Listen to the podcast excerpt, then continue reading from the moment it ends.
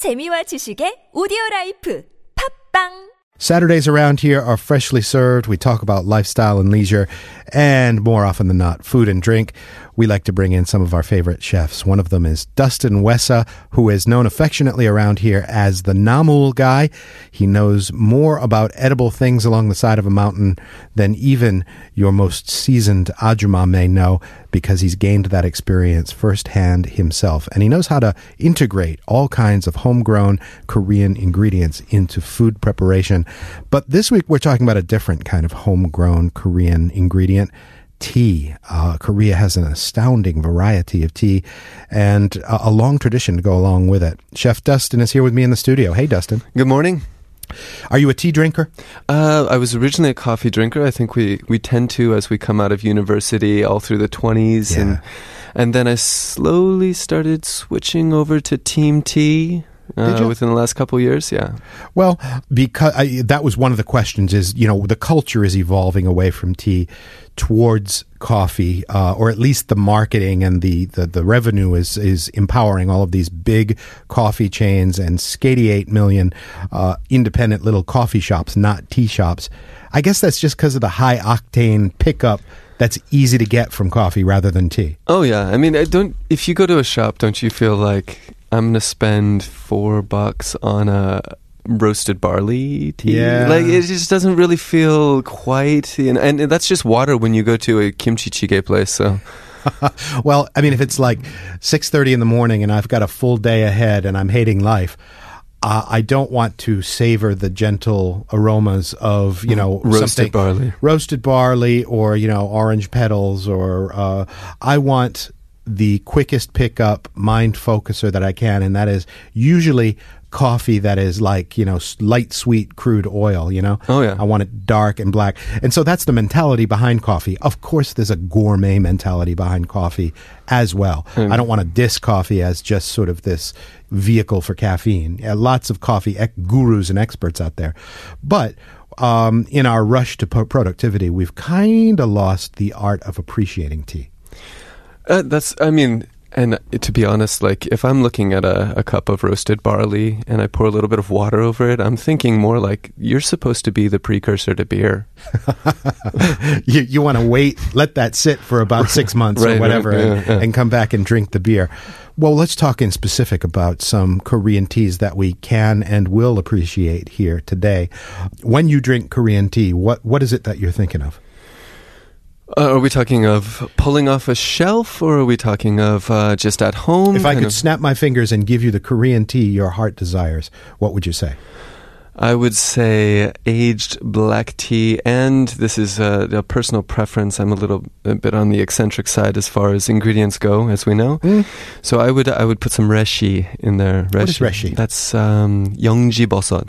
The um, Mushroom type of deal? Right, it's a it's a wood conch, and it's it's got this like what what is it called? The Chinese translation translates to like thousand years tea or something. If you drink it, you live for a thousand years. There's all sorts of cancer research and things like that. Uh, um, Yeah, I, I imagine we have lost in the sort of the pivot towards coffee a lot of the long term health benefits that tea probably can bring you, you know? I actually recently saw um, Paul Stamets is is one of the leading mycologists in the world, and him and his company, I believe, are producing reishi infused coffee. Oh, wow. So it's almost like the we're we're trying to take baby steps back towards the tea. Yeah, uh, I tend towards. I, yeah, I like omijacha, like you know, uh, cold, make a slow cold brew, and I use that almost. Uh, keep a picture of it in the in the fridge, almost like a red wine substitute at night. Okay. I don't You feel the like drinking- tannins? Yeah. Mm-hmm. the tannins, and it gives you that sort of mouth feel, right? So it's kind of a way to fool yourself into thinking you're having a glass of wine. I'll have to try that. Yeah, I think my liver would appreciate it. Exactly. Uh, so it's a good sort of um, detox vehicle. And then a really well prepared uh, green tea is nice, you know. Right, with, where you warm the pot first Mm. and make sure that the temperature is all proper, nothing is scalded, Mm-hmm. and the flavors remain delicate. Well, that's the thing with tea is that uh, various teas come with different preparations. You know, they say with a cup of uh, English tea, for example, you know, tea bag tea or even free tea, you're supposed to get the water as scalding as possible. pour it directly on the hot black tea and then let it steep for a few minutes. That's not the case with something like green tea, right? You're supposed to use uh, well, first off, you're supposed to pour the water in and uh, discard the water to start with Right, to get yeah, rid of the the- bitterness. Get rid of the and to, to heat up the vessel so that there's no drop in temperature as you're boiling. I, I guess that's that's the idea, yeah, right? and then then with slightly less than scalding water, you're supposed to pour it over the, the, the green tea and let that not steep necessarily for a it's just- long time. A, a nice little warm bath. Yeah, a warm, bath. just kind of coax the green tea flavor out. Right? um, so, and I, I find that you know green tea is so common that um, it's easy to overlook it as a really flavorful kind of tea. I'm a big fan of jasmine. I remember being up in the uh, the Himalayas and waking up in the morning and then having a a cup of jasmine tea to just start the day, and then you have a cup of tea for breakfast, right? You have the yak butter tea, which is basically like fermented yak milk, salt, and it's uh, all sorts of just nutrients. What does it taste like? It tastes like uh, full cream, and it it has this kind of funk to it, Okay, but it's also salty. I, I, they um, don't try to sweeten it with things. no, when I was there, it was just like you cut off a lump right there and then just drop it into hot water, stir it around, and Yeah. yeah. All right. Well, we've got a couple of steaming cups in front of us, and uh, you've whipped up a few local Korean teas. Uh, why don't we go through them real quick? Okay, so I got this um, from a mountain. These are acacia flowers. So you're this is tea from the wild. This is not you sitting down in some shop in Insadong and picking these out. This is you foraging. Uh, three of them, and one of them is kind of a 50 50 split. So the acacia, I pulled that this last spring. It's dried, it's just acacia flowers, very fragrant. Hmm And then we also have here a wild mint. This this is it's in the mint family. It's a crawling mint. You can find it in pine forests, and then mixed it with a little bit of dried ginger. Mm. Okay, so let me just, I'm going to try the acacia. I did not actually strain these teas. Mm. Yeah. It's got a very earthy kind of thing to it. It's uh, it's got almost a, a vaguely mushroomy kind of taste. That sort of uh, Was this the mushroom tea? I'm just maybe is it the mushroom No. tea? No, this is acacia flower. The mint tea is wonderful. That is just uh, exactly what you would expect. You find wild mint growing out there.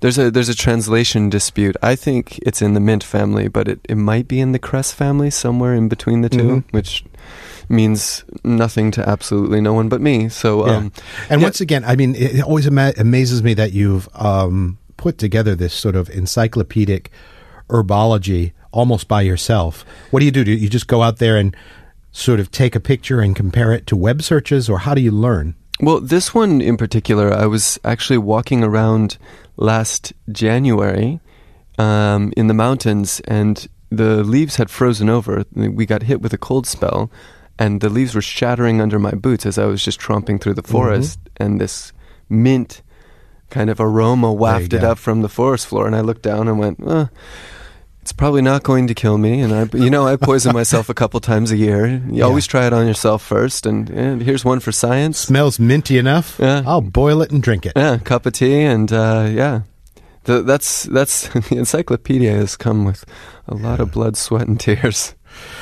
Um, and then there's uh, what looks, I don't know, it's got the hue of uh, sort of an English tea. What's what's in this one here? So that's a that's a boi cha. That's an aged pu'er, and I I bought that uh, when I was in the Himalayas about.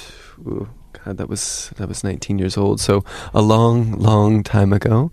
And then that's done with um, choneyang peel, just dried in there. Uh, a what peel? Uh, the Is it like a little orange or It's like an orange. It's the expense. It's the most like a ex- cule almost? Almost, it's the really expensive gyur that comes out for a very short period of time. In English, we say setoka, which is obviously not English, Mm. but in, in Korean, it's choneyang, I believe. Yeah. All right. Well, yeah, it tastes like I would expect a like a Chinese tea to taste. You know, Mhm. I'm interested in your perspective as a as a chef. Is do you think a lot about um, how to sort of pair food and tea, or even to use teas as sort of an infusion kind of thing in food? Well, tea is it's an infusion, and then if you if you boil that down, it's a syrup or a stock, Mm. right? And then you can use that as a gastrique or what have you. And tea is also just a method. Um, I drink a lot of really bizarre teas because what's the difference between Greek oregano and Mexican oregano? Two pots of tea. What? You you boil one and you boil the other, and you Uh-huh. sit down and you drink a pot of tea of each, and then the differences between the two strains of one species becomes apparent. Oh, Through the taste of the tea. right, right, Really? Yeah. Uh, One one is like uh, grassier or something. right, other? right. One is this. Uh, this has more floral notes. This one has a little bit more licorice on the back end, or something like that. I've wondered if like teas, various types of teas would be a good way to slow cook certain things. I've got a bag of lemongrass tea that I think I bought down in Thailand or something like that. And it's just uh, all of these sort of lemongrass twigs and various herbs and so on. And I keep thinking, w- instead of drinking it as tea, I might just uh, simmer it in a pot and then do a chicken in that water. Oh yeah, certainly. Make know? a stock, or take a, a big pot and then dump in all of that. Reduce it down to one third. Mm. Put that into an ice cube tray, and then the next time you make yourself some tom yum goong, you just drop one of those. That's what. I'm saying. Something like There that. There you go. Oh yeah, you could sort of reduce it down Yeah. into a stock, then freeze those as little units, and then you could sort of tie up whatever it is Right, you're working Just on. Just throw it in as a, a little burst of flavor when you're doing your stocks or your That's good sauces or your. Final tea of the lineup here. It's a lot of green. Is this a foraged one? or- I actually pulled that off the side of a wall on the way here. I'm not joking. okay, let me uh, try a try a sip of This this. this was my house, by the way. This is Should wall I be of drinking these things? Are they, am I be, am I an experimental guinea pig here? I think the what's It's the- it's really nice. It's uh, spearminty almost with licorice. Uh, if you could combine spearmint and licorice in one sip, Okay, that's what's going Yeah, on. That's that's about exactly it. In in English, we call this anise hyssop. Mm, and um, anise hyssop in Korean is panga, Mm. panga ip. Um, it's starting to come back into style. It was big in the 80s uh, in the culinary world, Mhm. or 80s, early 90s. Um, uh, I would say probably, you know, if you see me picking random things off of random walls, Mhm.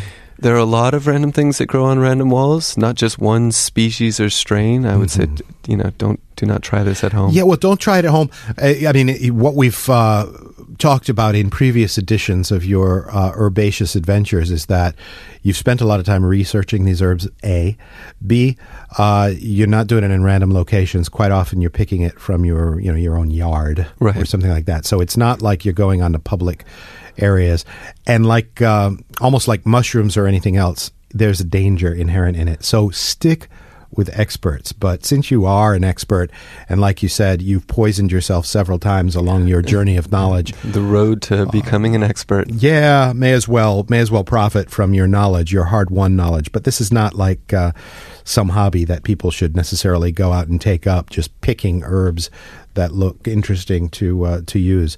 This anise thing, this licorice thing that uh, you've got, this could be something in you could use in confections almost. Oh yeah, yeah you know, you could distill something. I don't know what. Uh, maybe a syrup, like you said.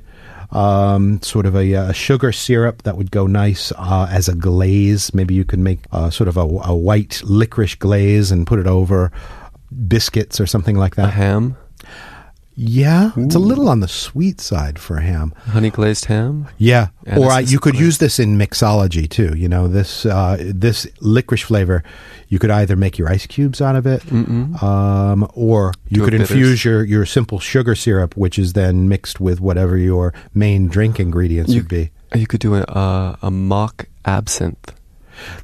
Does have a little bit of an absinthe Mhm, thing going. mhm. Yeah, absinthe. It's not really big in Korea, is it? No, and it's not really real either. I mean, Ah. anything that's called absinthe here is just more or less, it's a brand name. Uh, I don't know if we could find wormwood in Korea. yeah, I don't know if I want to, right. right? But uh, Absinthe is an alcoholic uh, beverage, which is what it's it's comes out of wormwood somehow. it, wormwood is infused into into the spirit, Mm. and it has properties that are interesting. Yeah, yeah. It's it's not your usual sort of tipple. So one of the things that uh, I was also thinking about is tea has more or less become. I mean, it has a lot of like we can do detox and whatnot, But tea in Korea right now, it's becoming almost like a condensed, syrupy hangover cure, right? You you go out for a night, and then the next morning, to get through your first round of meetings, you grab that, that miniature glass bottle and pound a Yeah. whatever whatever it may be. Sort of, you know, super strong, super sweet kind of uh, tea distillation. Yeah, they have the the hokke in there, or the Hmm. whatever whatever wild or or medicinal constitute that is probably zero point zero zero two percent, but So tea, um, you know, it offers long range health benefits, and it also has uh, almost like a hanyak effect. And certain uh, teas can be good the night after indulging.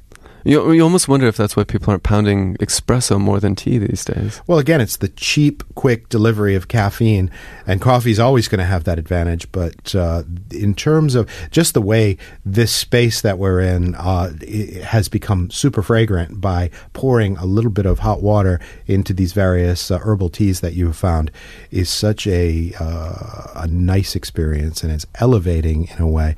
So society needs to get a little slower and needs to start savoring its teas. A Get back more. to team tea. This has been a public service announcement from the tea growers of Korea.